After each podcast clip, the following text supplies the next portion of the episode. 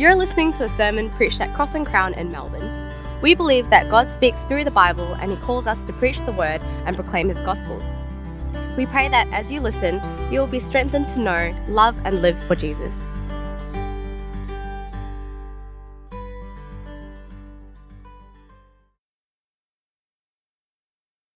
Almighty God, thank you for your Son, who was shamed so that we might be saved, abandoned so that we might be accepted, and died so that we might live, all for his glory. Amen. Well, a few weeks ago, I was reading an online interview with Dr. Norman Swan. I wonder if you know who he is. If you watched uh, the ABC News before, he's their national health reporter. And it wasn't long before that online interview uh, that Norman Swan himself was tested for COVID 19. And so this is what the interviewer asked him When you had your much publicised test for COVID 19, were you scared? This is how he replies No, I, I didn't think I had it because of my symptoms. And if I had it, I wasn't worried I was going to get terribly sick because I'm pretty fit and don't have any other complications. But when you say the word death, my body chills to the bone. You're scared of death? The interviewer asked him. Profoundly. I have a deep, core fear of dying. The interviewer presses on. What accounts for it? Is it not knowing what's on the other side? Oh, it's knowing there's nothing on the other side. And so the final question comes. So, if you were offered an option of living forever, you would take it? Answer, you bet. It's a strikingly honest interview, isn't it? And in some ways, I think Norman Swan is right. You know, if I knew that there's nothing on the other side, well, I'd also have a deep, core fear of dying. I mean, death would be the end, wouldn't it? It'd be the ultimate defeat, or as the Bible calls it, it would be the last enemy. You know, I want you to remember all the way back to Genesis chapter 2. We saw that death entered the world because we sinned against God. We rebelled against the God of life. We said we would rather die without Him than live with Him. Romans chapter 5 verse 12 says this. Just as sin entered the world through one man and death through sin, in this way death spread to all people because all sinned. Do you see, friends? If death is the final prognosis, then sin is our terminal condition. And if we want to change our prognosis, then we need to cure our condition, don't we? If we're going to deal with the death problem, well, someone needs to deal with the sin problem. And last week, the miracle cure arrived in the birth of Jesus. And Jesus comes with that one mission in two words save sinners. Save sinners. And if he saves us from our sin, well, he'll deliver us from death, won't he? If he cures our condition, he will change our prognosis. God's mission is to save us from sin, to deliver us from death, to deliver us, to free us in one sense from that deep, core fear of dying. And today, at the cross, we declare mission accomplished. Mission accomplished. This is the victory of our King. This is the center of his story. You know, this is the moment that Iron Man destroys Thanos. It's the moment that Harry defeats Voldemort. Or for those of you who were watching last night, it's the moment that Hiccup slays the dragon. But this is no fan fiction. This is no fantasy tale. No, this is nothing short of reality. This is our story. This is God's story. It's His story. It's history. This is the moment where Jesus crushes the forces of evil. He frees us from the bondage of sin. He delivers us from the clutches of death. He brings us home to God and he is crowned as conquering king. And yet, all of this takes place in the most unexpected of ways.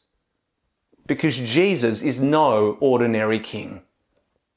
You see, friends, the victory of God is achieved through the shame, the death, and the burial of our King. The shame, the death, and the burial of our King. And there are three sections today. You see, friends, Jesus' crucifixion as criminal is his coronation as King. Act 12, cross. Well, I want you to imagine for a moment, I want you to imagine a scene of a king being crowned. You know, based on the books you've read or the movies you've watched, just imagine, picture that scene with me for a moment. That the crowds gather as their king rides through the city and rides up to his palace. He's donned with armor and robed uh, with a robe of deep purple. As he ascends the throne, he is crowned with a golden crown and he is given and handed a scepter with which he will rule his kingdom in power. And as he sits, all his subjects bow the knee and they cry, All hail the king. You know, if there's one word to describe that scene, it's glory. Glory. Well, friends, the picture of Jesus' coronation couldn't be more different. You see, Jesus is on trial. He is being judged for insurrection, for claiming to be the King of Israel and inciting rebellion against the Roman Empire. And in the greatest miscarriage of justice, he is wrongly convicted and he is sentenced to the cruelest death imaginable crucifixion, death on a cross. And if there's one word to describe this scene, well, it's not glory. It's shame. It's shame. Look with me at verse 28. In verse 28, the soldiers who should be cloaking their king in a robe of purple, they strip him naked and they chuck a red cloth on him. In verse 29, they don't give him a crown of gold. They twist together a crown of thorns. And he's not holding a powerful scepter is holding a pathetic stick. The king who should be covered in glory, no, instead he's covered in shame. And instead of falling to their knees in worship, these soldiers, they feign loyalty. They treat Jesus like a total joke. Hail, King of the Jews. They spit on him as if he's nothing more than a stray dog, a dirty mongrel. And instead of following him to his throne, they drag him to a cross. On that cross, they don't serve him the choicest or finest wine. No, they serve him sour wine, wine mixed with bitter gall. And instead of raising and hoisting a royal banner, what do they do? They nail a criminal placard. This is Jesus, King of the Jews. Now, friends, what's striking about this account, what's striking about Jesus' suffering, isn't actually his pain. It's his shame. I mean, look at him. Propped up, dressed up, slapped around and spat on. Publicly belittled, humiliated, and mocked. You know, friends, the truth is that many of us would rather suffer private pain than public shame, wouldn't we? Just imagine for a moment the young boy who's bullied at school. It's not the pain of being punched that hurts, believe me, I know, but the shame of being exposed, judged, and rejected.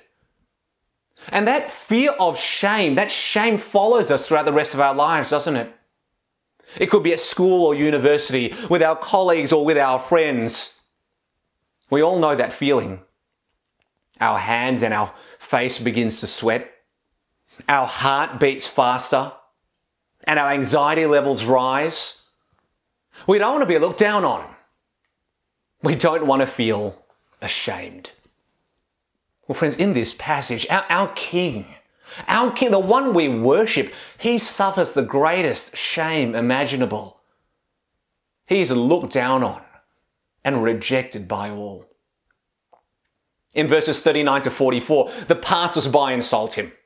The religious leaders mock him. And even the criminals, I mean, the criminals, the scum of society, taunt him as less than even them. Let me admit my sin for a moment. I'm sure some of you feel this as well. In my pride, I hate it when people think I'm weak, but I know I'm stronger than them. I hate it when people think I'm dumb, but I know I'm smarter than them. In my sin, you know what I think to myself? I think to myself, if only you knew. If only you knew.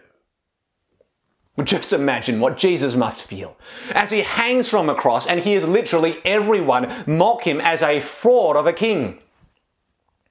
If you are the Son of God, come down from the cross. Well, I am.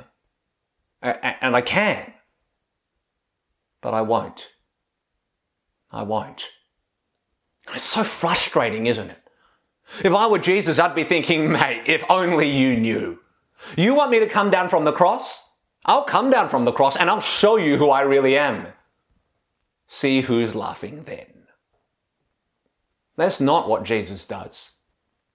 He chooses to stay on the cross. He chooses to bear the shame. We hate shame. Why in the world would he do that? Why in the world would anyone do that? You know, earlier this week I was listening to a TEDx talk by someone called Monica Lewinsky. Now, for those of you who are old enough to remember, back in the 90s, uh, Monica Lewinsky was publicly exposed for having an affair with President Bill Clinton. Her TEDx talk is titled The Price of Shame. And I want you to hear how she describes her experience of being exposed. This is what she says. Quote, I was branded as a tramp, tart, whore, bimbo, and of course, that woman. I was seen by many, but actually known by few. In 1998, I lost my reputation and my dignity. I lost almost everything. And I almost lost my life. There are some of you who I'm sure will know that feeling all too well that sense and that burden of being shamed to death. Why in the world would anyone embrace that? Why in the world would Jesus embrace it to be seen by many but known by none? Well, the answer, ironically, is right there in verse 42. You see, the religious leaders are mocking him.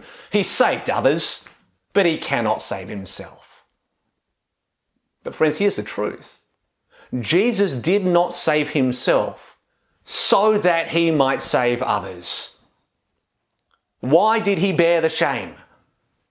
Jesus bore our shame so that we might be spared our shame. You know, so many of us are afraid to come before God, aren't we? So many of us feel ashamed of our actions, ashamed of our choices, ashamed of our past. We don't even want to think about it. We feel dirty, exposed, and vulnerable as we stand before a holy God. And the truth is, we'd rather reject God before He has a chance to reject us. But we need to know this truth that Jesus bore our shame so that we might be spared our shame. So that we can stand before God unashamed. We need to know that Jesus did not save himself so that he might save us. We need to know that Jesus' shame secures our salvation. Oh, friends, be in no doubt.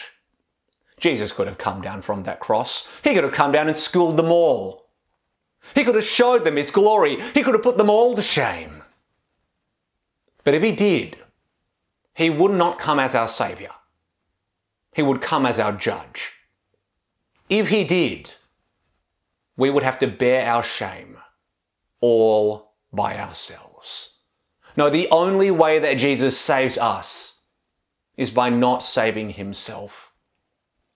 This is what uh, Leon Morris writes about uh, the religious leaders. I love this quote. They said they would have believed he was the Son of God had he come down from the cross. No, we believe he was the Son of God because he stayed up. What kept Jesus on the cross was not the nails and it was not the beam of wood. It was my sin that held him there until it was accomplished. Jesus, our King, suffers the greatest shame. And what looks like his ultimate defeat is actually his ultimate victory. Because Jesus was shamed so that we might be saved. Part two, the death of the King. I want you to remember for a moment that young boy who was bullied at school. Now, when that young boy is bullied and shamed, where do you think he runs? Where does he run?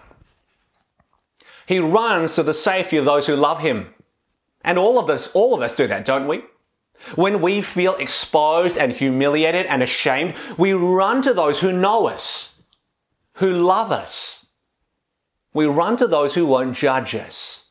We run to our family, our friends, our pet cat or dog, and for most children, they run to their parents. But imagine for a moment what if that young boy runs home after being rejected at school, only now to be rejected at home? What if we were to be rejected by our colleagues, only to be rejected by our church?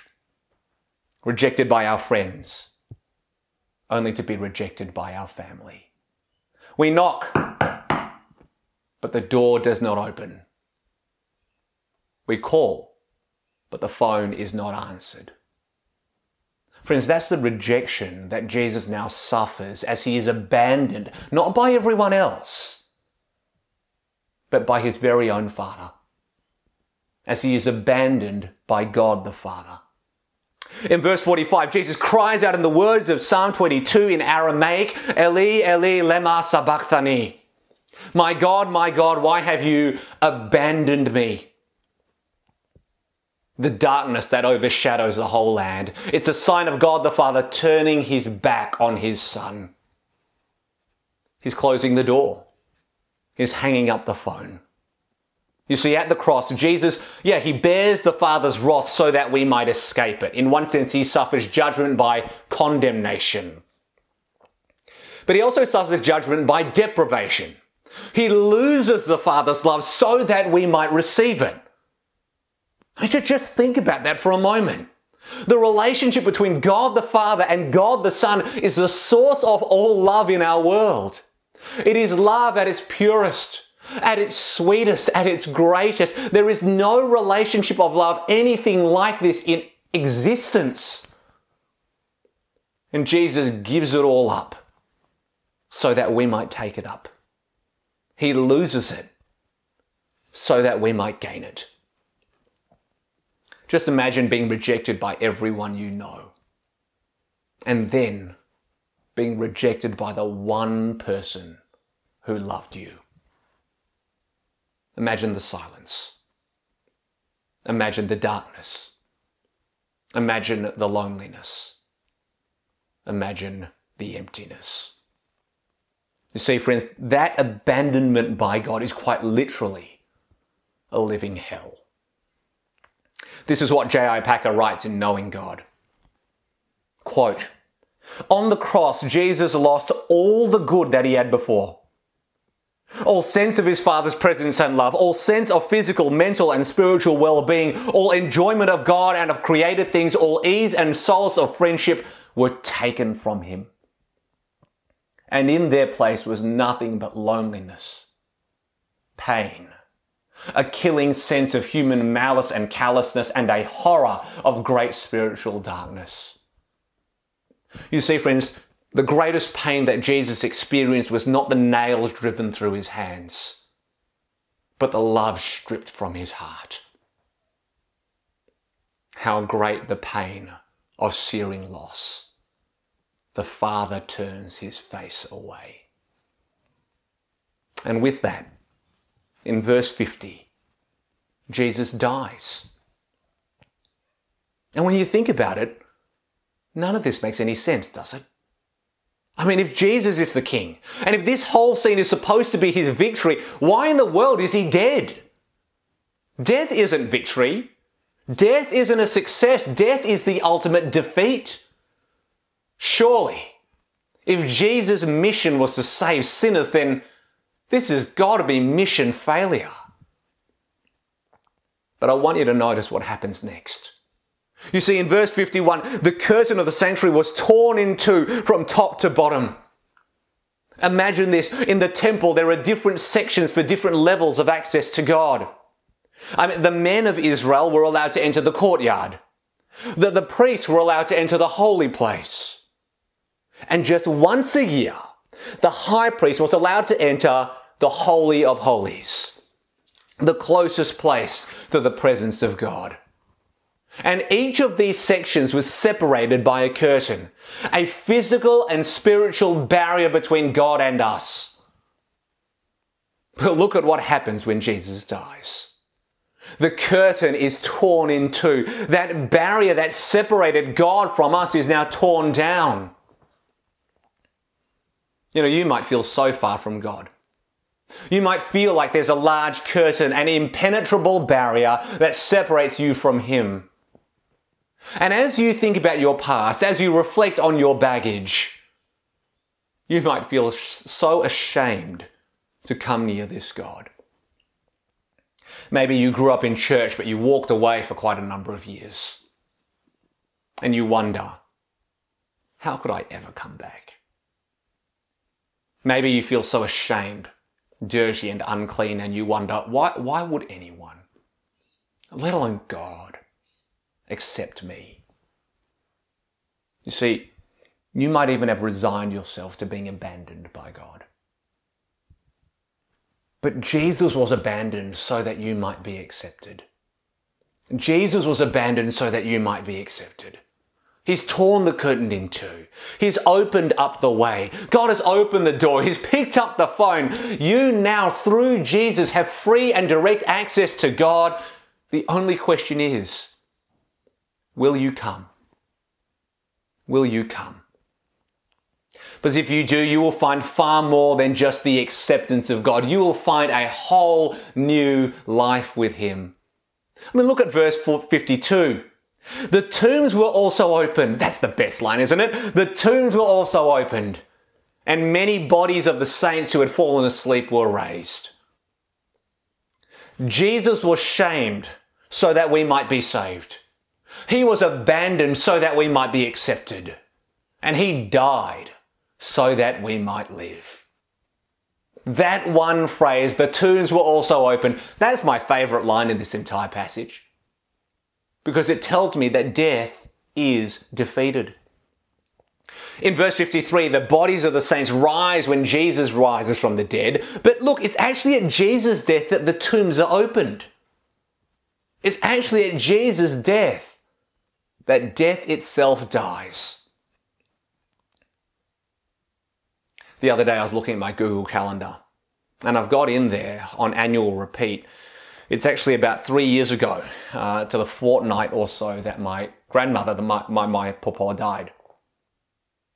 And I, I, ha- I don't like to think about it, but, but when I do, I remember standing there at a funeral, looking at her body lying in the coffin, and there was a part of me that thought to myself, this is the last time I'm going to see her. Because once that coffin closes, it's not going to be opened again. There's something so definitive, so final about death, isn't there? I mean, if I wasn't a Christian, if I believed that death is the end, well, I'll tell you what, I'm with Norman Swan. I would have that deep core fear of dying. But when Jesus died, the tombs were also opened. The coffin is not sealed. The grave cannot contain us. And death is not the end of our story. You know, one day my, my papa and all of God's people will rise, and once again I will see her. Because death died in the death of Christ. Friends, that should give all of us a comfort and a hope when we will stare death in the face, and all of us will. If you're not a Christian, let me ask do you think that death is the end of your story? Do you think that death is the end of your story? Because I'll tell you what, to be totally blunt, if death is our inevitable, meaningless end, what meaning is there in our life? What meaning is there in our life other than the small existence that we can just squeeze out of the years that we have? Now, we Christians have a deep hope grounded in history and reality. We have a confidence that death is not the end because Jesus died our death and gave us his life. He died so that we might live. Thirdly, briefly and finally, the burial of our King. In verses 57 to 66, it's as if Matthew wants us to realize that Jesus truly, really, physically died. Just because he's truly God doesn't mean he didn't really die. Now look at verse 58. Joseph of Arimathea asked for Jesus' physical body. In verse 59, he wraps that physical body in clean, fine linen. And in verse 60, he places that physical body into a physical tomb. Unless we think that Jesus might have somehow survived crucifixion and escaped, no, we read that a great stone boulder seals the tomb like a coffin never to be opened. The religious leaders, they're afraid that Jesus' disciples might come and steal his body and then concoct this grand conspiracy of the resurrection to fool the world. And, and there are those people who will say that's actually what Christianity is today. They're not right. But look at what the religious leaders do. They ask Pilate to secure the tomb by placing guards all around it. So, so just imagine for a moment what Jesus' disciples must be feeling. Their king, their Messiah, their so called Savior, is truly, really, physically dead.